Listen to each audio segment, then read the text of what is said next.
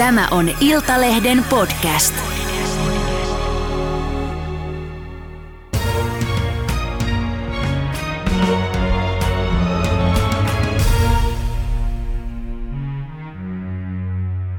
Tervetuloa tanssia, tanssinopettaja ja koreografi Ansku Päriström. Kiitos. Tosi kiva tulla vieraksi. Mahtavaa, kun oot täällä. Hei, sunnuntaina kyyneleet virtas sinä ja Pariisi ex Elina Gustafsson. Te tipuitte ja itkitte vuolaasti. Miksi se oli niin iso pettymys? No varmaan sen takia, että jotenkin tietyllä tavalla ei niin kuin, olettanut sitä tippumista. Niin kuin, en sanoisi niin, että me oltiin jotenkin varmoja, että me pystytään jatkamaan, mutta ehkä just se, että meillä oli tosi hyvä yhteishenki. Me oltiin ihan supervahva tiimi. Meillä oli tosi kivaa. Ja sitten se, että ne meidän tanssit tähän, siihen asti oli onnistunut tosi hyvin. Niin, niin. Ja sitten sunnuntain tanssi meni tosi hyvin. Siellä ei tapahtunut mitään niin kuin isoja virheitä. Niin jotenkin ehkä sen takia, että no en mä tiedä, mä oon miettinyt siltäkin kannalta, niin. että jos olisi mennyt huonosti, että olisiko harmittanut sit vielä enemmän. Niin. Mutta tota, en mä tiedä, mä yritin, mä yritin vähän pidättää niitä kyyneleitä, mutta sitten sille ei vaan voi mitään. Tunteet purkaantui siinä. Niin, pettymys tulee ulos. Niin. Hmm. Elina sanoi, että Suomi ei ollut vielä valmis äh, naispariin. Mitä sä ajattelit itse? No mä luulen, että E- Elina tavallaan se ajatus ehkä, me ollaan puhuttu Elinan kanssa tästä, niin ehkä se niin kuin, tavallaan mitä hän ajatteli siinä tai mitä hän halusi sanoa, niin ehkä enemmän se, että hän olisi toivonut, että same-sex pari olisi päässyt pidemmälle, että siinä olisi tullut enemmän sitä monimuotoisuutta. Mm. Että se oli ehkä se, niin kuin se Kyllä. ajatus. Niin. Että siinä tietenkin tilanteessa saattaa vaan niin kuin sanoa, niin kuin mitä ensimmäisenä tulee mieleen, niin, mutta tämä oli niin kuin se viesti, mitä me molemmat toivottiin ja toki mäkin olisin toivonut. Totta mun kai. mielestä se on ollut tosi kunnia olla tuossa ensimmäisenä opettajana same-sex-parina, Mm. koska se on maailmalla on ollut jo pitkään. Kyllä. Hei, onko erilaista äh, opettaa sitten äh, äh, miesparia tai naisparia? On, onko siinä mitään eroa? No ei mun mielestä. Ja mä otin enemmän semmoisena haasteena sen vastaan. Mä oletin, että se olisi vaikeampaa, mutta ei se sinänsä ollut. Että se enemmän antoi mulle ovia tehdä niin kuin monipuolisempaa Mm. koreografiaa. Ja niinhän mä teinkin sitten koreografian osalta, että mä vaihdoin, että me oltiin molemmat välillä vietävänä ja välillä mole, toinen vei ja niin kuin näin, että ne vaihtui ne roolit useastikin, mitä välttämättä siis äh, sohvalta normaali katsoja kotona ei Niin. välttämättä huomannut, mutta meillä monta kertaa vaihtui ne, ne roolit siinä tanssiaikana. Ö, Sä sanoit vielä sen, että, että sä olit suorastaan järkyttynyt ö, lopputuloksesta, niin mikä sua järkyttää? Se järkyttynyt oli ehkä just se, että olisin halunnut jatkaa. Niin. Mm, et just se, olisin toivonut jatkuvan. Ja aikaisemmin, niin joskus aikaisemmin silloin, kun me Poutalan Mikan kanssa tiputtiin, niin se oli myös ehkä sellainen niin kuin, harmitus. Mm. Että kun, kun, oli, ja kun oli pari, joka oli hirveän motivoitunut ja me treenattiin tosi paljon. Ja sitten olihan se siellä suorassa lä- lähetyksessä, niin moni siellä niin kuin, niin kuin kuului vaan niitä ääniä, että ei, ei ole Kyllä. mahdollista. Shokkiputotus. Ja tai kaikki kollegatkin sanoi siellä, että ei vitsi, että ei, niin kuin, ei moni muukaan olisi uskonut sitä, että Mm. mm. tiputaan. Mutta se on pelihenki. Mä toivon kaikille, ketkä siellä jatkaa, niin hirveästi tsemppiä. Ja niin kuin, nyt oli meidän aika lähteä. Niin. No onko sulla itsellä äh, suosikkiparia tai pareja, äh, kenen sä toivoisit voittavan tai ajattelisit, että tulee TTK voittaa? No ei oo suosikkia, mutta siis ainahan sitä tälleen miettii ja seuraa ja kun näkee siellä kulisseissa, mitä siellä tapahtuu, niin onhan Krista tosi vahva. Hän on vahva esiintyjä niin kuin luonnostaan, että ei tarvitse sen esiintymisen kanssa tehdä mitään ekstraa. Mm. Se tulee tosi luonnostaan. Ja sitten äh, Ernest on mun mielestä vahva ja sitten Kitty on myös. Et siinä on ehkä semmoiset vahva kolmikko, mutta toki ö, ohjelma, tanssit saattaa mennä ihan miten päin vaan. Siinä voi tapahtua ihan mitä vaan. Joku kerta joku toinen yllättää tosi vahvasti ja niin kuin, onhan se tässä, se on niin monta vuotta ollut Niin. ohjelma, että sen on nähnyt siinä, että siinä voi, voi tapahtua mitä vaan. Niin, nimenomaan voi tapahtua mitä vaan. Sä oot ollut mukana äh, kahdeksan äh, kautta 2010 ensimmäisen kerran ja silloin sun parina oli Antti Tuisku ja te voititte. Kyllä. Mitä muistoja siitä? No hienoja muistoja. Mä olin nuorin tanssiopettaja silloin sillä kaudella ja ensimmäistä kertaa. Ja aivan siis niin kuin sehän oli, kaikki oli uutta ja mahtavaa ja hirveästi opeteltavaa ja tosi hienoja muista. Muistan esimerkiksi, nyt tuli tästä mieleen, Niin. kun aina kun oli haastattelut, niin mä stressasin niitä ihan hirveästi. Mä hikoilin ja piti ottaa aina monta kertaa uudelleen ne, siis ne, ne haastattelut, missä tehtiin aina ne se sohvahaastattelu, Joo. mikä näkyy sunnuntaina telkkarista, niin oli siinä hirveästi opeteltavaa, mutta hienoja muistoja, Niin. niin kuin mun ja Antin ta- taivalla oli kyllä hieno. Pidättekö yhteyttä Antin kanssa? No ei olla nyt siis vähän aikaan pidetty, mutta silloin tällöin mm. jotain pientä viestiä laitetaan, että hän on nyt ihan tollainen kunnon stara niin sanotusti. Niin. Tosi niin kuin, iloinen hänen puolestaan, että hänellä on huikea ura Niin. takana ja edessä. Kyllä. Joo, ja sut on nähty monien kanssa. Siellä on ollut Kasimiria ja Tuure Poelusta, et cetera, et cetera. Joo. Mikä on hurjin tai hauskin muisto, onko se sitten ollut lähetyksessä tai kulissien takana? Tuo on kyllä sulle paha. mieleen? Tai joku, mitään mieleen? olla pienikin juttu tai joku semmoinen, mikä... No siis nyt kun sanoit hurji, niin äh, Poutala Mikan kanssa tuli silloin, kun me just siinä lähetyksessä, kun me tiputtiin, mehän tehtiin sellainen, sellainen nosto, mitä ei ollut koskaan aikaisemmin tehty. Ja me harjoiteltiin sitä varmaan kolme viikkoa. Mm. Et me aloittiin harjoittelemaan silloin, kun tulee ne, on pressi ja sitten alkaa se tietty treenikausi, niin me alettiin harjoittelemaan sitä jo. Öö, mä siis bongasin sen jostain Aerobic Factory jostain Instagramista ja tollainen olisi hauska, tehdä, että mä tiesin, että mikä on vahva, niin sitten tuollaista voi harjoitella. Siis tanssia tota, noin kollegat, miesopettajat sanoivat, että ei tota voi tehdä, että siihen tarvii niinku raakaa voimaa. Sitä me harjoiteltiin ja se oli ehkä semmoinen hurin muisto, että miten me saadaan se toimimaan. Niin. Joo, Sen sä muistat vieläkin. en mä muista vieläkin. Mm. Hei, mikä siinä on sitten kaikkein haastavinta, että et kun on niin eri tasoisia oppilaita, jos vielä lyhyesti kiteytät sen, että miten, miten sitä voi opettaa sitten, jos ne tulee aika lähelle? Kaikki ei välttämättä Joo. ole edes tottunut semmoiseen. No se taivallahan lähtee siitä, että meille tanssiopettajillehan se on tosi niin kuin normaalia olla ihmisen lähellä. Ja just kerrotaan siinä, että joo, että nyt näin mennään ja me ollaan lähellä kosketuksissa ja nyt mä kosken sua olkapäähän ja siitä se niin kuin tavallaan lähtee. Ja sitten meidän opettajien tehtävänä on koko ajan vähän tunnustella, että mikä oppimistyyli sopii kellekin. Joku oppii, esimerkiksi Elinan oli tosi helppo, koska se on tottunut tekemään lihaksilla töitä ja nyrkkeilyssä, kun sä totta kai, tai missä tahansa mm. urheilussa tunnet aika hyvin sun kehon, niin sä pystyt käyttämään. Me käytettiin Elinan kanssa tosi paljon sitä, että mä käytä pakaraa tossa ja tossa niinku ajattele enemmän sieltä, että sä käytät vaikka e- etureisiä ja tuossa lapatuki vaikka tanssiasennossa, niin se heti ymmärsi sen, kun sitten taas jollekin pitää ö, kertoa se eri tavalla. Mm. Tai jollekin lasketaan rytmiä numeroilla. Sami Sykön kanssa mä harjoittelin cha cha chaata. Meillä oli mustikka, kun se ei muistanut ikinä cha cha cha, niin sitten meidän piti keksiä. Joo. Se on semmoinen oma prosessi Niin, riippuu aina sitten vähän oppilaasta. oppilastapauksesta. Hei, mitäs tästä eteenpäin nyt? Kisa on sun ja Pariisin kohdalta ohi.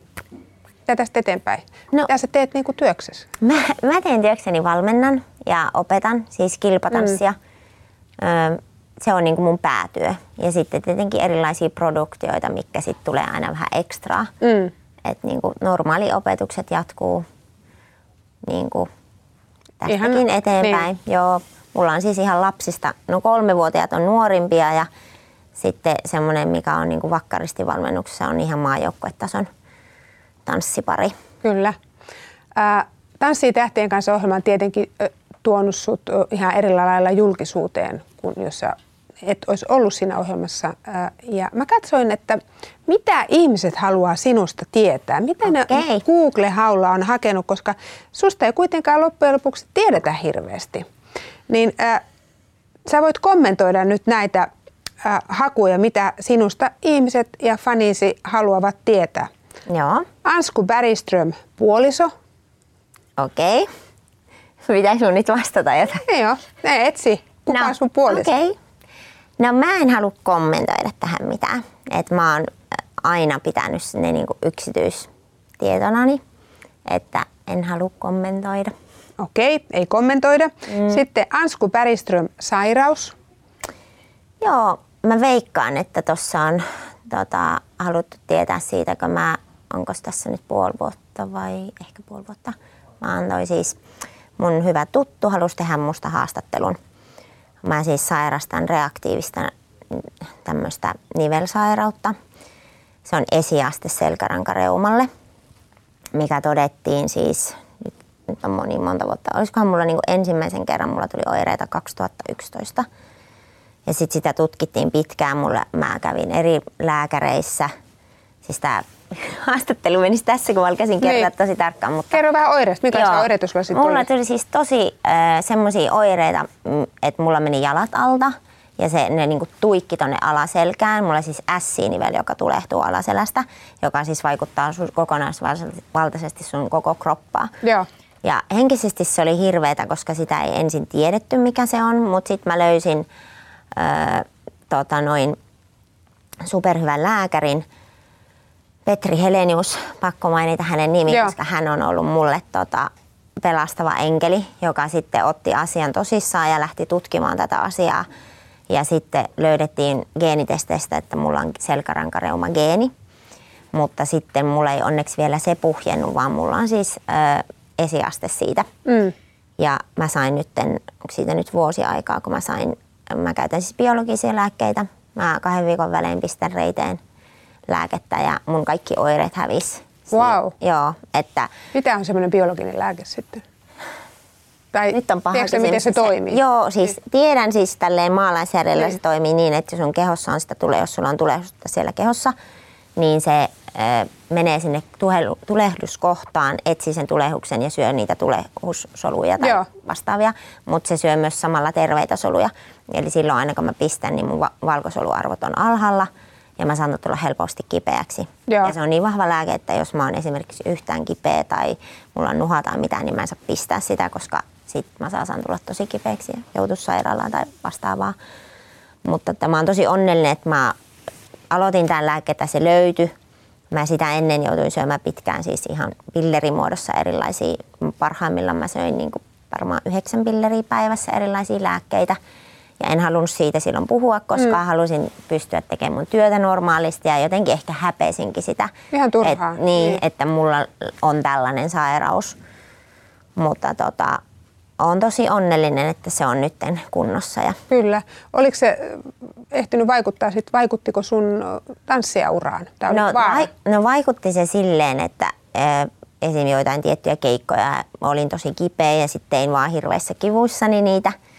Ja sitten niin kuin joitain opetuksia jos, joutui joskus perumaan, mutta mulla on siis työ, työ tavallaan, sanotaan moraali on niin semmoinen, niin. että mä kyllä menen läpi harmaan kiven.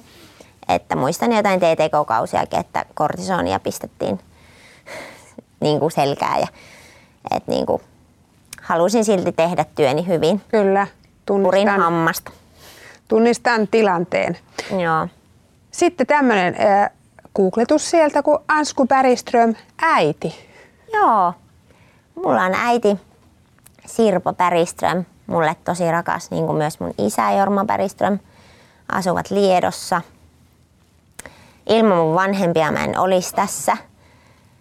Öö, mä oon saanut heiltä valtavan tuen aina. Mä aloitin kahdeksanvuotiaan jo siis tanssimaan, olisin halunnut aikaisemmin jo, mutta silloin mä olen siis Raahesta kotoisin silloin ei ollut ö, mulle sopivaa paria. Ja sitten kahdeksanvuotiaana sain tanssiparin ja siitä asti mun vanhemmat on tukenut mua ja ajanut mua Ouluun treeneihin ja ö, kustantanut mulle koko niin kuin, nuoruusikäni mm. va, niin kuin aikuisenakin vielä tukenut mua. Et ilman heitä en olisi saanut työstäni tai siis harrastuksestani ammattia. Niin. Että tosi rakkaita. Ihan mahtavaa. Sitten viimeinen, äh, Ansku Bergström ja Ero. Okei. No tähän en halua kommentoida. Niin, ruksit päälle. Joo. Ei kommentoida siihen. Hei, tiesit sä silloin pienestä pitäen, että susta tulee tanssia? Sä oot tykännyt esiintyä aina vai? Tiesin. Tiesit? Mä oon vaikka kertoa tästä niin. hauska tarina. Mun äiti laittoi no ehkä vuosi sitten laittoi mulle siis löysi, oli löytänyt jonkun kaverikirjan, silloin lapsena kun oli semmoisia kaverikirjoja. Mä oon kirjoittanut, kirjoittanut jonkun kaverikirjan kirjaan näin, että siinä luki, että haave ammatti, niin mä kirjoitin tanssia ja mä olin silloin yhdeksänvuotias. Ja. Eli mä olin vuosi aikaisemmin aloittanut tanssin ja kyllä mä siis tiesin jo silloin, että mä haluan, että tämä on mun työ jollain tavalla. Et aina mä oon vaan tanssinut. Mä oon kokeillut joskus jossain kesällä jotain yleisurheilua ja pesistä on kokeillut ja mä oon aina rakastanut liikuntaa, että aina koulussa kaikki valinnaiset liikunnat ja se on niin kuin ollut mun juttu, mutta tanssi on ollut se pää, pääjuttu aina. Mm. Hei, äh, sä oot joutunut kuitenkin elämässäsi äh, käsittelemään rajujakin asioita. Äh, sun äh, veli kuoli, kun sä olit kahdeksanvuotias Joo. liikenneonnettomuuteen. Mit, mitä tapahtui? Min- Minkälainen paikka se oli pienelle tytölle? No, mm, mä olin niin pieni, että mä en ö, osannut sitä silloin vielä käsitellä. Et mä, mä muistan sen, mm, kun se tapahtui sen yön kyllä silleen, silleen tosi hyvin, miten lapsi nyt voi muistaa tai mm. miten mä muistan sen vielä. Ää, menin varmaan shokkiin tai meninkin shokkiin. Menin kouluun ihan normaalisti samana niin kuin, tai seuraavana aamuna – mutta sitten tulin kyllä koulusta nopeasti pois, koska mua alettiin kiusaamaan siellä koulussa, että tai silleen, miten Niin. lasta voi siinä tilanteessa kiusata, mutta alettiin huutelee, että sun, onko sun veli on kuollut. Ja, Kauheeta. ja, ja sitten tota, joo, on se ollut meidän perheelle tosi iso tragedia. Että mä en ehkä silloin sitä vielä mm. niin kuin, ymmärtänyt, mutta kyllä mulla tuli sitten semmoisia oireita, että mun, mun vanhemmat vei mut tommoseen perheterapiaan, missä mä sain käydä juttelemassa ja en mä muista mitä mä oon jutellut, mutta Niin. mä muistan, että se oli ihan ma- mahtava, ihana se täti, jos et katsoo tätä joskus. Niin, Niin. Kiitos hänelle, siis se oli semmoinen leikkihuone, missä me leikimme, mä sain tehdä mitä mä halusin. Ja me leikittiin aina se tunti ja puhuttiin ja, Joo. ja siitä oli kyllä tosi iso apu varmastikin. Mm, totta kai iso järkytys, shokki, trauma. Joo. Onko se jättänyt sulle sellaisia pelkoja, ää, että sua pelottaa, että sun läheisille ää, tapahtuu jotakin pahaa? On mulla, että niitä mä oon niinku käsitellyt, on aina siis jotenkin elämässä ollut semmoisia tiettyjä vaiheita, että, että on ollut kuoleman pelkoa ja niinku itseäni kohtaan, että, että niinku varmasti ehkä jokaisella joskus siitä aikuisempana, kun tulee niinku ajatukset juoksee ja sitten jotenkin ehkä omiin vanhempiin on semmoinen, että, että kuitenkin ihmiset vanhenee, niin se on ehkä sellainen, mitä, mitä aina pelkään. Sä oot nyt Ansku 36-vuotias. Mm. Mitä haaveita sulla on tulevaisuuteen ja, ja aiotko tanssia ha- hamaan eläkepäiviä ylikin asti? No en, en tiedä, siis tulevaisuus on tosi avoin. Mm, mä rakastan eläimiä. Mä ehkä joskus haluaisin jonkun pienimuotoisen maatilan. Öö, mun rakas koira kuoli tuossa viime keväänä ja haluaisin ehkä ottaa uuden koiran, jonkun tommosen, esimerkiksi Espanjassa on paljon noita koiria, semmoisia, jotka on jäänyt heitteille, niin ehkä sellaisen. Tanssijan työtä teen niin pitkään kuin pystyn. Ehkä sitten myöhemmin koreografin töitä, jos oma keho ei enää kestä, mm. mutta mahdollisimman pitkään. Niin.